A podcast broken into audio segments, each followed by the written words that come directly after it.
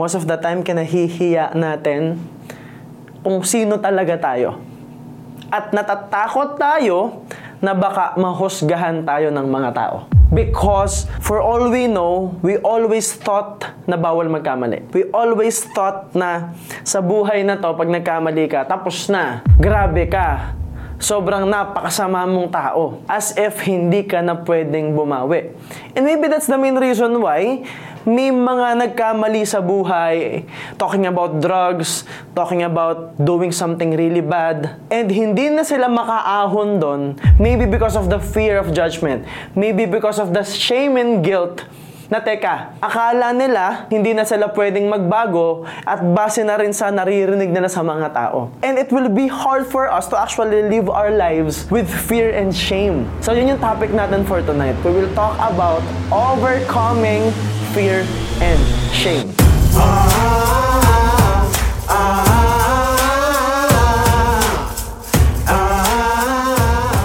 Yes, good day to you guys, and welcome to another episode of Principles by MJ Lopez. Here in this podcast, we will talk about life, business, career, entrepreneurship, leadership, and success principles that you can use to create and manifest the life that you want. And what we want, my goal for this podcast is for you to learn about life, business. It's because most of the time, a lot of people doesn't understand what success really is. Because because people usually associate success with a lot of money. Having a lot of money doesn't mean that you are already successful. Success for me is yes, you have a lot of money, but you are also confident. You are true to who you are. Your life has purpose and meaning. You are happy with what you are doing. You love what you do, and you are able to spend time with the people that you love. Kumbaga, success para sa akin is the balance of everything and the abundance of everything. Kasi, syempre, syempre, sa perspective ng mga tao, yung balance is kailangan bawasan yung kabilang side para umangat yung kabilang side. Yun yung balance nila. Ang sinasabi kong balance, it doesn't mean kailangan mong bawasan yung ito or yung kabilang side or bawasan yung confidence mo or bawasan yung pera mo or yung time mo. Kailangan lahat yon madagdagan. Mag-increase yung pera. Magkaroon ka ng financial freedom. Magkaroon ka ng time freedom. Magkaroon ka ng fulfillment. Makatulong ka sa sarili mo, sa pamilya mo, at sa mas maraming tao. Maging healthy ka, lumakas yung katawan mo. So bottom line, we can actually increase everything and reach a certain balance so that we will be happy and fulfilled for the rest of our lives. And that's what we want. Here in this episode, we will talk about something that's really important for me. Kasi napansin ko, most of my life, I had been living in fear and shame. Nahihiya tayo kung sino tayo. Most of the time, kinahihiya natin kung sino talaga tayo. At natatakot tayo na baka mahusgahan tayo ng mga tao. Because for all we know, we always thought na bawal magkamali. We always thought na sa buhay na to, pag nagkamali ka, tapos na, grabe ka, sobrang napakasama mong tao. As if hindi ka na pwedeng bumawi. And maybe that's the main reason why may mga nagkamali sa buhay, talking about drugs, talking about doing something really bad, and hindi na sila makaahon doon, maybe because of the fear of judgment, maybe because of the shame and guilt na teka, akala nila hindi na sila pwedeng magbago at base na rin sa naririnig nila sa mga tao. And it will be hard for us to actually live our lives with fear and shame. So yun yung topic natin for tonight. We will talk about overcoming fear and shame. Ano ba yung mga pwede nating gawin? Ano ba yung dapat na meron tayo? Ano yung qualities na dapat nating i-develop para makaalis tayo sa takot? Para hindi natin ikinahihiya yung pagkatao natin. Let's talk about fear. Una, you will not reach your goals and dreams. You will not be able to achieve your goals and dreams kung takot ka. Why? Una, paano mo ba ma-achieve yung goals mo? Kailangan mo mag-take ng tinatawag na risk. Kasi hindi ka makakarating doon sa destination mo kung hindi ka magte-take ng risk. Hindi mo makukuha yung goals na sinet mo kung hindi ka magte-take ng risk. Wala ring magbabago sa buhay mo kung hindi ka magte-take ng risk. Kung ikaw nagtatrabaho, gusto mo magnegosyo, you have to risk some of your money or maybe your life savings or most of the time kailangan pa nating mangutang para may pangpuhunan and that would be risky for us. Pag tayo nagne-negosyo na, we have to do the business full time at some point. Kailangan ibigay natin yung panahon natin, kailangan itodo natin, and that would be extremely risky. Pero kung takot ka, you will not take that risk. Hindi mo na itatry. So pag hindi mo tinry, walang magbabago. Hindi mo nalaman, hindi mo na-experience. And because of that feeling that you are a loser, that you are not able to experience, na hindi mo man lang nasubukan o na-try, you will regret it.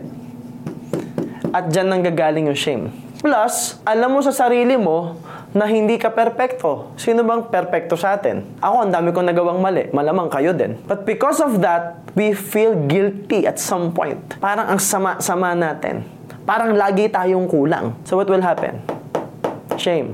So magiging cycle yan hanggang sa hindi ka na mag-take ng action, tapos may byproduct pa yan, self-doubt. Tapos ang byproduct niyan, insecurity. Tapos magpo-procrastinate ka pa. Ito pa matindi. If you have fear and shame, nag-self-doubt ka, insecure ka, chances are isasabotahe mo pa yung sarili mong success. Dahil maybe, takot ka sa success o feeling mo hindi mo deserve. Now, ano bang sama sa buhay natin kung may fear? Yun nga, hindi tayo magte-take ng risk. Another thing, pag hindi ka nag-take ng risk, lagi kang takot, or you feel guilty and shame, hindi ka magiging honest. Kasi lagi kang magsusuot ng tinatawag na mask. Magpapanggap ka, magkikreate ka ng isang image to please other people kahit hindi ka naman talaga ganun. Lagi kang may maskara na kahit hindi ka okay, pagdaan, masaya ka na, nakangiti ka na. Because you are afraid to be honest. Kasi nga, may shame. Nakakahiya naman eh. Hindi ko deserve eh. Pwede pala yon? Pwede ba akong maging honest? Pwede ko bang ipakita yung totoong ako? Pwede bang ipakita ko yung emosyon ko? Eh, takot ka nga. Magsusuot ka na lang ng maskara. Ano yung maskarang lagi nating suot? Yung maskara na okay lang ako. That I'm okay. Kahit hindi. Now, there's nothing wrong with fighting. There's nothing wrong with trying to win the day. Don't get me wrong. There's nothing wrong with trying to shift your day, trying to shift your mood, trying to be strong. Walang masama. Walang masama kung nagpapakatatag ka. I'm not saying that you become weak. But what I'm saying is, you become true to who you are. What I'm saying is, you be honest with who you are. Kasi pag lagi kang may maskara, una, ano ba talaga ang panlaban natin dito? Ang panlaban natin sa fear and shame is actually authenticity and vulnerability. Yan yung dalawang main quality na dapat nating i-practice at dapat nating isabuhay. Because look, if you are always wearing a mask, you're not authentic. If you are not authentic, probably you will be pleasing other people. Probably, may mga tao sa buhay mo dati na mapiplease mo. There's nothing wrong with that. But the problem with that is you are living your life through fear. Hindi ka totoo kung sino ka. Tapos ang piniplease mo, yung mga tao sa nakaraan mo. Dahil anchor sila. Ano namang kinalaman ng mga tao sa nakaraan mo sa happiness mo ngayon? Anong kinalaman ng mga tao sa buhay mo before? Why are you trying to anchor your happiness on trying to please people from the past, but they are part of the past. How about the now? Because if you anchor your validation from the opinions of other people, you are masking, you have smoke screens, and you are not true to who you are, you will not be happy. You will still feel insecure you will feel bad about yourself. Lalong bababa ang tingin mo sa sarili mo. Because trying to mask is actually just a band-aid solution. Hindi mo nagamot yung sugat, hindi mo na heal yung hurt. Nilagyan mo lang ng band-aid. Pero hindi siya gagaling. Ano pa? When you are trying to mask, you will not have really healthy and meaningful relationships. Kasi imagine mo, meron kang partner, pero yung partner mo, minahal ka, nagmahalang kayo sa isang kasinungalingan na imahe na ikaw yung nag-create. It was created by lies. You don't accept who you are. You are not true to who you are. You are not authentic. You are not vulnerable. You are not open with your partner. So ang minamahal nila, hindi ikaw. Ang minahal nila yung maskara. So how will you move forward in life? How will you continuously express love and compassion kung lagi mong kailangan suotan ng maskara yung sarili mo? Kung kailangan mong magpanggap lagi. Di ba nakakapagod yun? Nakakapagod magpanggap na ito ako, malupit ako. Eh, paano kung hindi nga eh? Maybe your partner is just waiting for you to be honest. Maybe your partner is just waiting for you to be vulnerable. Eh sir, nakakatakot nga eh. Paano kung i-open ko yung sarili ko, tapos hindi ako tinanggap? Paano kung nagpakatotoo ako sa sarili ko, pero hindi pa rin ako tatanggapin, sir? O di hindi siya yung para sa'yo? Now you know. At least, you are able to filter the people who are true, who are also honest. Kasi hindi ka pwedeng mag-build ng relationship through lying to yourself about a certain image. Ang gusto mo is mahalin ka kung sino ka. So the disadvantage is, kung may maskara, walang meaningful relationships. Pero, if you are true to who you are, if you're authentic, yes, people from the past, other people, maybe a lot of people, most of your friends, hindi nila magugustuhan yung totoong ikaw. Which is nakakatakot. Pero alam mo kung ano mas nakakatakot? Yung mabubuhay ka pa ng ilang taon na hindi mo kilala yung sarili mo. Mabubuhay ka pa ng ilang taon na hindi ka talaga totoong masaya at mabubuhay ka pa ng ilang taon na yung mga kasama mong kaibigan, hindi talaga nila mahal kung sino ka talaga. So, mas nakakatakot na nade-develop, tumatagal yung panahon that the people that you have around you, the space that you have around you, are fake. Because you are also faking it. Because maybe you're fake. Mas nakakatakot yun. But if you're true to who you are, authentic ka, again, hindi nila yung magugustuhan. Pero, tandaan mo to, pero, may mga mamimit kang tao na mamahalin kung sino ka. Na mamahalin yung totoong ikaw. Na maa-appreciate yung totoong ikaw. Na makikita yung mga bagay na akala mo hindi nakikita. Yung mga maliliit na effort mo, makikita. Yung mga ginagawa mo everyday, it will be visible to them because they understand. Because now, you are true to who you are. Sabi nga ni William Shakespeare, to thine own self be true.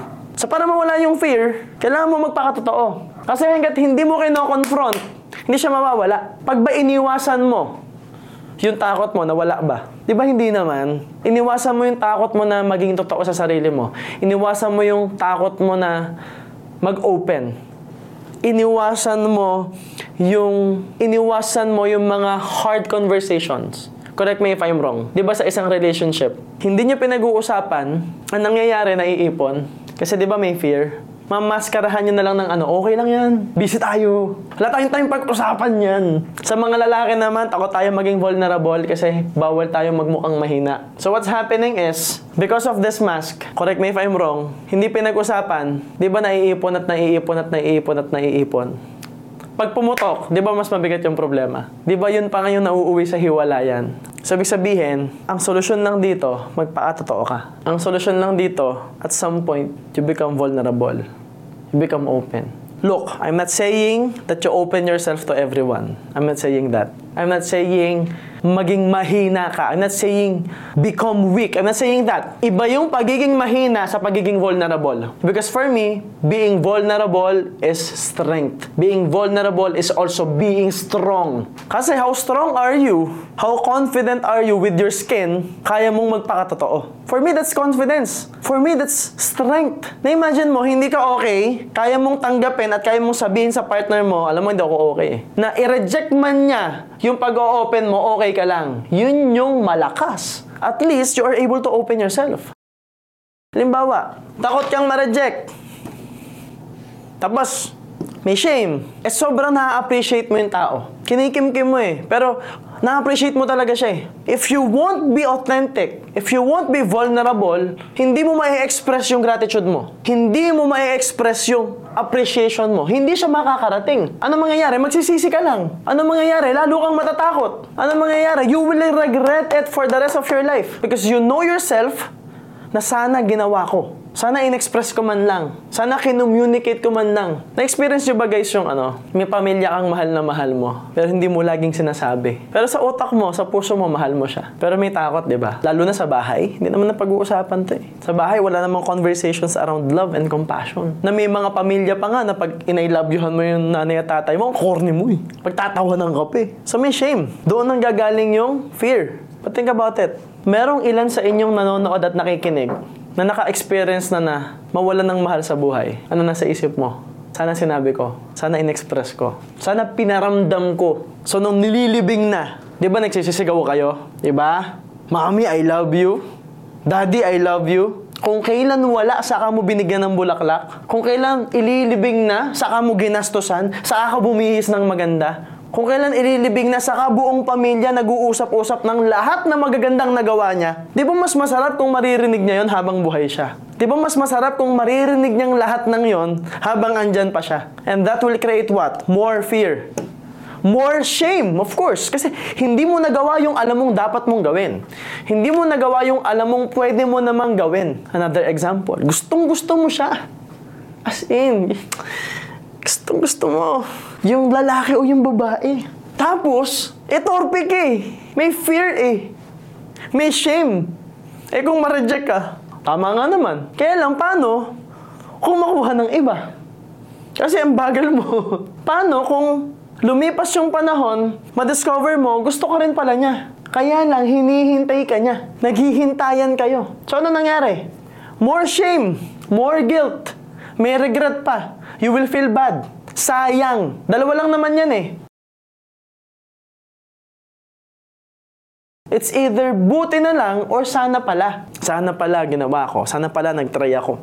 Even the business that you want to start. Sana pala nag-join ako. Sana pala tinuloy ko. Doon sa mga quitters, sana pala tinuloy ko. Sana pala nag-open ako. Sana pala, binuksan ko yung sarili ko. Sana pala naging honest ako na hindi ako okay. Or buti na lang pala sinabi ko. Buti na lang pala ginawa ko. Buti na lang pala nag-join ako. Buti na lang nandito pa rin ako. Buti na lang ginawa ko to, buti na lang. Tinuloy ko kasi kung hindi ko tinuloy, hindi ako magiging successful. The main point is very simple. If you are not honest with yourself right now, at some point, you will have to be. If you are not vulnerable right now, if you cannot open yourself to other people, at some point, you will open yourself. And this is actually a really powerful tool na ina-apply ko sa sarili kong negosyo, na ina-apply ko sa akin. Why is it that it's easy for me to answer questions? It's easy for me to think. It's easy for me to articulate words. Pag may nagtanong sa akin on the spot, kaya kong sagutin ng mabilis. Why is it that I can actually solve a lot of problems and think of a lot of solutions kahit maraming adversities, maraming challenges, maraming problema? It's because I'm honest with myself. Alam niyo ba guys, the main reason why we are always drained. Mabilis tayong mapagod. Mabilis kang maubusan ng energy. You're not true to who you are. Hindi ka totoo sa sarili mo. Hindi ka congruent. Ito ah, drawing ulit natin ha. Ito, lagi niyo makikita tong drawing na to sa mga podcast natin. drawing natin. Oh. So, it's the mind. ulit-ulit, ulit-ulit. It's the heart and the body thoughts, emotions, and actions. So if you're not true to who you are, ito yung malupit. The superconscious, which is your spirit, knows your potential. Knows who you really are. Kumbaga meron kang ano, parang meron kang soul DNA na tinatawag na naturally you will feel what's for you, what's right for you, naturally you will be connected. If your heart is open to possibilities, you will be connected to opportunities, to people, to a community, to someone. You will feel that connection kasi yun yung for you. It's draining to talk to someone na alam mo nagsisinungaling. It's draining to talk to someone na alam mo nagpapanggap. It's draining to talk to someone na alam mo na may masamang intention, na may masamang objective because you will feel that. You will feel the vibe, you will feel the vibration, correct? So, ikaw as a person, pag hindi ka congruent, you have fear. Kaya nga may kasabihan eh, people smell fear. Naaamoy yung takot. So, anong nangyayari? Because of that fear, and most of the time, yung mga kausap natin sa paligid, may fear din, Ang nangyayari, hindi tayo makapag-build ng maayos na connection with everyone kasi everyone has fear. And the fear will serve as a barrier. Na parang may harang sa lahat, may fear siya, pagtingin niya doon, feeling niya, hunuhusgahan siya. May fear yung kabila, ang tingin niya, hinuhusgahan din siya. So, ang nangyayari, parang naghuhusgahan sila, pero parehas lang silang may takot. So, nagpapanggap na lang sila. Tapos, makakabuo sila ng relationship, lahat nagpapanggap. So, bandang huli, ang bilis masira ng relationship ng isang community pag gano'n ang senaryo, it's because lahat nagpapanggap. So, think about it. You are talking to someone, let's just say the goal is to build a relationship and connection. Kaya lang, may fear ka, so lagi ka nakakulong sa laman ng utak mo. Ano kaya iniisip niya sa akin? Baka magkamali ako. And the other person, the receiver, will feel that. Pag nangyari yon, mabibigat yung puso mo kasi nga, hindi ka nga totoo sa sarili mo eh. So mabigat yung puso mo. Pag mabigat yung puso mo, automatic yung katawan mo, dedepensa yan. Hindi na magte-take ng tamang action. Matataranta yung katawan. Posibleng mag-self-sabotage. Posibleng hindi na lang magsalita. Posibleng tumungo. Babagsak yung body language walang magandang mangyayari. Pero, if you're true to who you are, wala kang ibang iniisip. Di mo na iniisip, ano kayang iisipin niya? Basta ito yung goal ko. I'm gonna express myself, I'm gonna be authentic, and I don't care ano sasabihin ng ibang tao. Basta ang akin, I was able to express this. Receive or not, tanggapin or not, I will do it.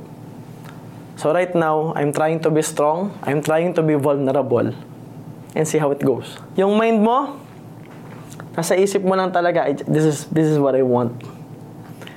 Yung puso mo bukas ngayon. Di ba ang sarap sa feeling pag mahal mo yung tao tapos in-express mo na mahal mo siya. Sarap na, di ba? Yung totoo. Ano magiging action ng katawan? Di ba maganda? Bukas, open arms. And chances are, magiging maganda yung resulta. Not all the time maganda yung result. Pero since open ka, honest ka, now you know. You know the truth. Kesa naman hanggang ngayon, hindi mo alam yung katotohanan kasi kahit ikaw, nagpapanggap ka. Nakamaskara ka. And most of the meaningful relationships I have in my life right now, it all came from authenticity and vulnerability. Actually, lahat eh. Kasi hindi mo malalaman yung loyalty ng isang tao kung hindi ka magiging honest sa kanya pinakamagandang pahain, maging vulnerable ka. Kasi yung totoong tao, pag naging vulnerable ka, tutulungan ka niyan. Pero yung kalaban, pag naging vulnerable ka, gagamitin niya yon against you. Sir, lugi naman ako. Paano yun? Nalaman niya na yung weakness ko. That's wrong. Hindi yun weakness. Yun nga yung strength mo eh. Kasi kaya mo maging totoo sa sarili mo. At kung totoo sa sarili mo, iniwan ka pa rin, hindi ikaw yung nawalan. Kasi mahirap humanap ng mga taong totoo. Mahirap humanap ng tao na authentic. Pero ang sarap kung ganito ka. Business, achieving goals, achieving dreams. Imagine this. Your thoughts, gusto mo lang magkapera. Walang masama. Yung heart mo hindi okay. Hindi ka fully healed. Pero pipilitin mo ngayon.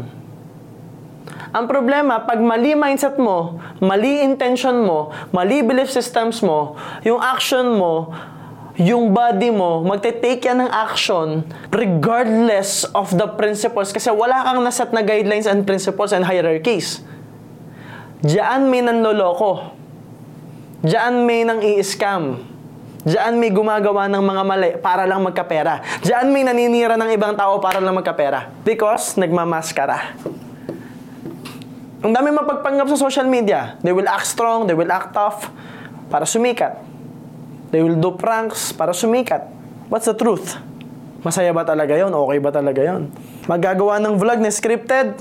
Is it authentic?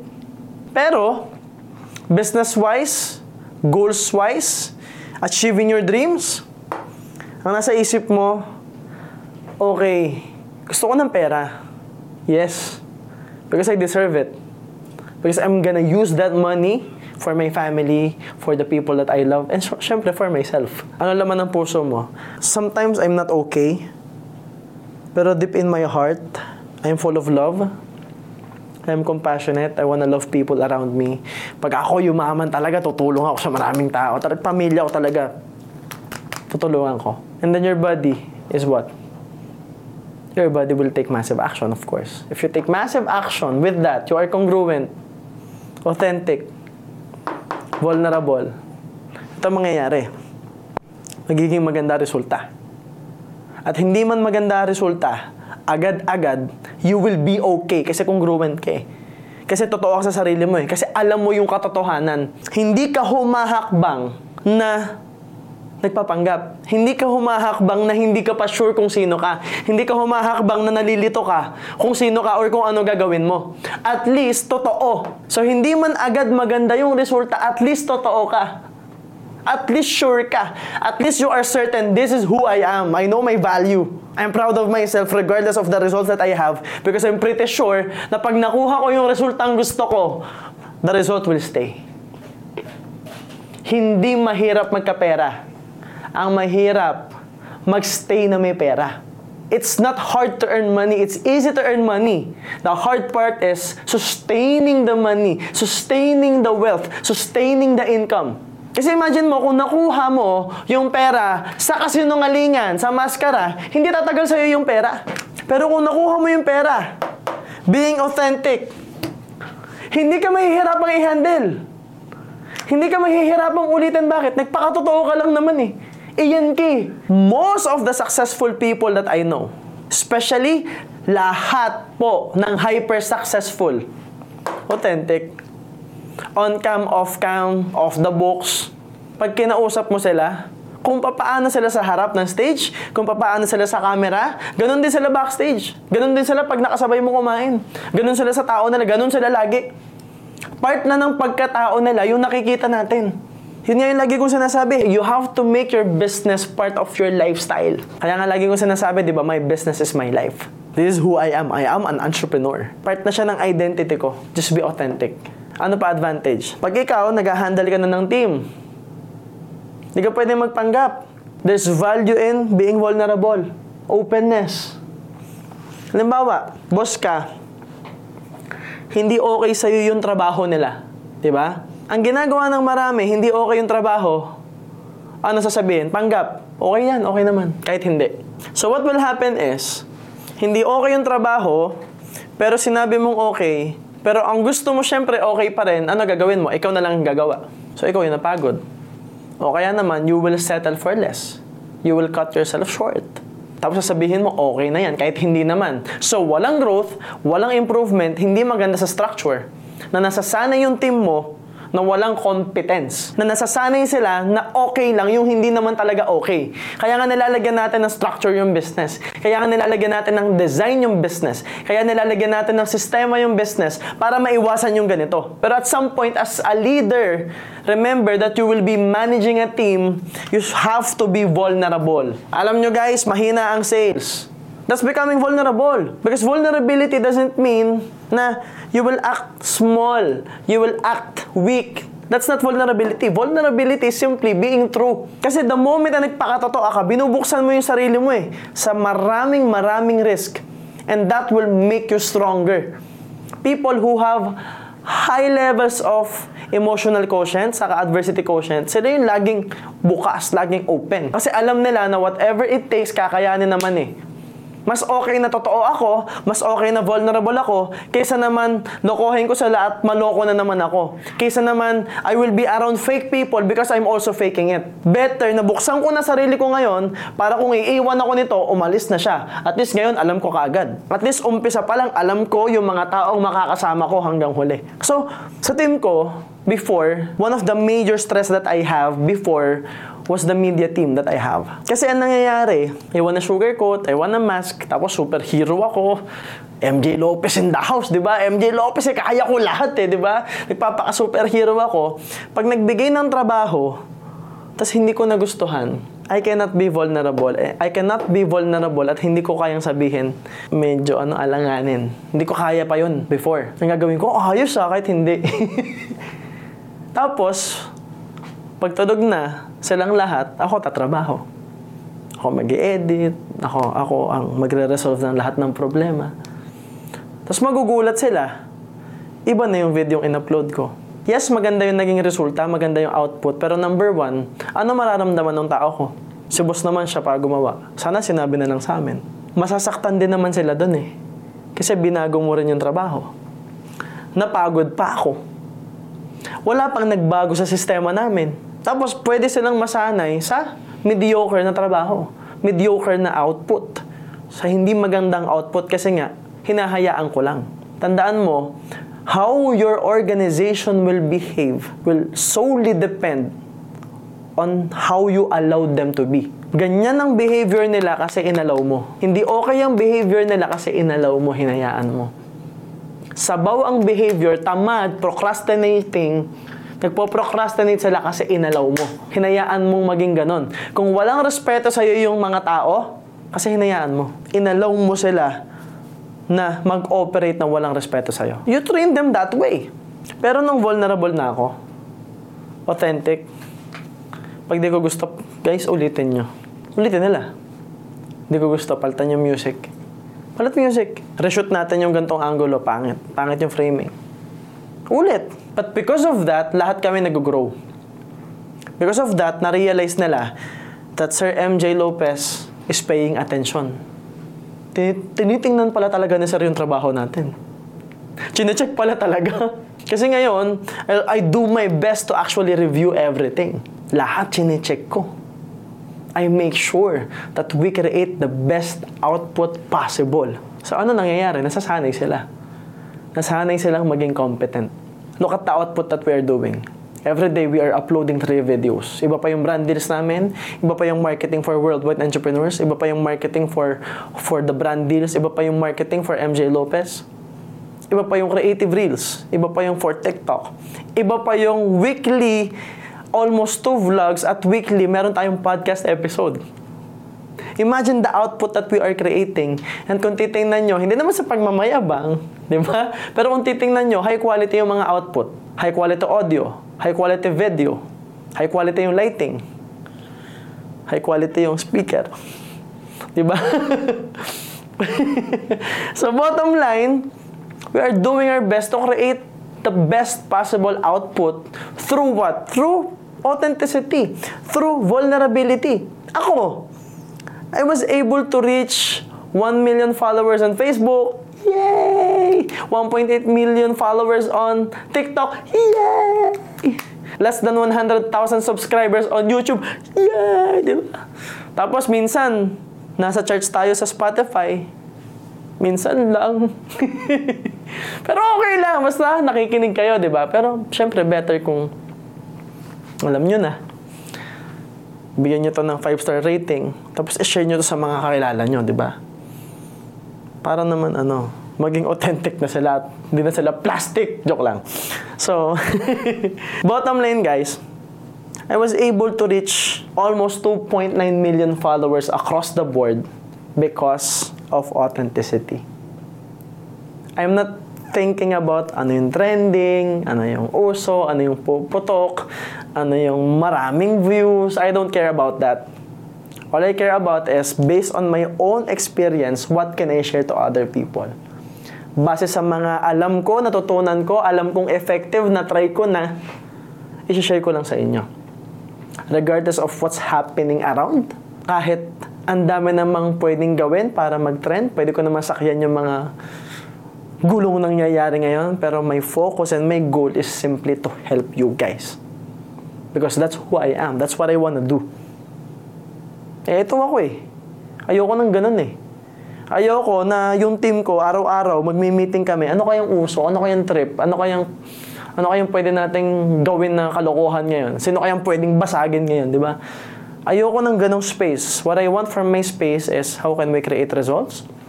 How can we create massive results through helping people? How can we help the community? How can we share value with people? Ano ba yung relevant content na makakatulong talaga sa mga tao? At ano yung mga experiences natin na pwede nating i-share sa mga tao? Yun ang ginagawa ko. Yun ang ginagawa namin sa Worldwide Entrepreneurs. So again, if you don't have a community yet and you wanna start your own business, you can actually join us sa Worldwide Entrepreneurs. Now, ano pa? Ang dami. Pagkakaibigan, any relationship, kayo sumagot. Ano gusto mo? Yung totoo sa'yo o hindi? Yung totoo. So kung gusto mo maging totoo siya, dapat ikaw din. Kung gusto mo maging totoo sa'yo yung mga tao sa paligid mo, dapat ikaw din. Kasi you will not attract authentic people kung ikaw hindi ka ganun. Pansin nyo ba? Pansin nyo. Di ba yung mga plastic, sila yung magkakasama lagi. Di ba? Yung mga mahilig sa chismis, sila yung magkakasama. Yung mga mahihilig manira, sila sila yung magkakasama. Na-attract din ng isa't isa. Tapos naglolokohan sila. Lahat sila may kanya-kanyang maskara. Kahit alam naman nilang lahat sa sarili nila na lahat sila may maskara, sasang-ayunan nila. Bakit? Alam nila na to please the other person, kailangan sumang-ayon ka kahit hindi ka naniniwala. Kailangan sumang-ayon ka kahit hindi totoo. Yan ang mabilis na networking ngayon. Bilis magparami niyan, left and right. Nagbabanggaan. mga ano, mga plastic, mga negative, mga toxic, magkakasama. But if you are honest with yourself, if you're true to who you are as a person, ano mangyayari? You will attract the same people. You will meet the same people. Tapos, mabibuild yung respect. Kasi totoo ka sa sarili mo eh. Masarap makaka-build ng respect pag totoo ka sa sarili mo. Kasi alam mo, ang nire-respeto nila, ikaw. Hindi yung fake image mo. Hindi yung maskara mo, ikaw. Ang sarap na ang minamahal nila, yung ikaw na totoo. At ang sarap din sa feeling na when you open yourself to possibilities, when you become vulnerable at some point, you know yourself that there are people around you who will really help you, genuinely help you. Sincerely, they will love you. Kasi dito lang mabibuild yung totoong love. Diyan lang mabibuild yung totoong respect. Diyan lang mabibuild yung totoong commitment. Diyan lang mabibuild yung totoong abundance. Diyan mo masusustain yung abundance. Diyan mo masusustain yung relationship, yung community, yung business, yung success. Tapos hindi siya nakakapagod gawin. Bakit? Eh, totoo ka lang naman eh. So, doon sa mga nagtatanong, especially doon sa mga alam yung work ethic ko, Especially doon sa mga nakikita talaga ako in person, alam niyo yung galaw MJ Lopez, alam niyo kung gaano karami yung ginagawa ko everyday. If you are seeing that and you are asking yourself, bakit ang daming energy ni Sir MJ Lopez? It's because I am true to who I am. I'm just doing what I love and I'm just loving what I do. Pag ayaw ko yung tao, derechahan. Sinasabi ko sa kanya, hindi ko siya trip or I stay away. I remove these people from my space. I don't wanna waste my time. Ayokong makarinig ng chismis, ayokong makarinig ng negative, ayoko sa space ko yung negative. Ayoko sa space ko yung puro toxic. And if there are people who I can trust, doon ako lagi sumasama. Doon ako dumidikit. Yun yung kinakausap ko lagi. Doon ako sumasama sa mga taong may maiaambag at may maituturo at maitutulong sa akin. That way, ako, ang goal ko rin, tulungan sila pabalik. Doon ako sumasama sa mga taong authentic din. Doon ako nag-open ng sarili ko sa mga taong open din sa akin. So, ang saya. Ito pa nakakatawa. We are creating massive results and the results is actually sustainable. Kapag ayan na yung resulta, sure na nahawak na. Bakit? Kasi, totoo lang. So, kung nagta-drive ka ngayon at may katabi ka, tapikin mo yung katabi mo. Sabihin mo, magpakatotoo ka kasi. At kung mag-isa ka lang ngayon, tapikin mo sarili mo, magpakatotoo ka na. Because the highest value and the true meaning of life will be discovered if and only if you are honest with yourself. Lahat ng magagandang bagay, yung meaning ng buhay mo, yung purpose ng buhay mo, madidiscover mo yan kung totoo ka sa sarili mo. So yun lang guys. I hope that you are inspired to actually communicate well to other people, communicate well to the people that you love, to become vulnerable at some point, and to open your heart to possibilities because abundance in this world is actually limitless. And with that, this is the end of podcast. If you like this podcast, and I'm sure that you do, please like, comment, share, subscribe, and share this podcast to the people that you know so that we can all share value kung may nakita kang value dito at nakatulong to sa'yo, isan mo rin sa iba para matulungan din sila. And please, please, please support us by following us on Facebook, Instagram, TikTok, dalawang YouTube channel, and of course, here in Spotify because we are dedicated to create massive value for you guys. Yun lang guys. This is the end of the podcast. And always remember that everything good starts with a yes. And yes, my name is MJ Lopez and see you soon.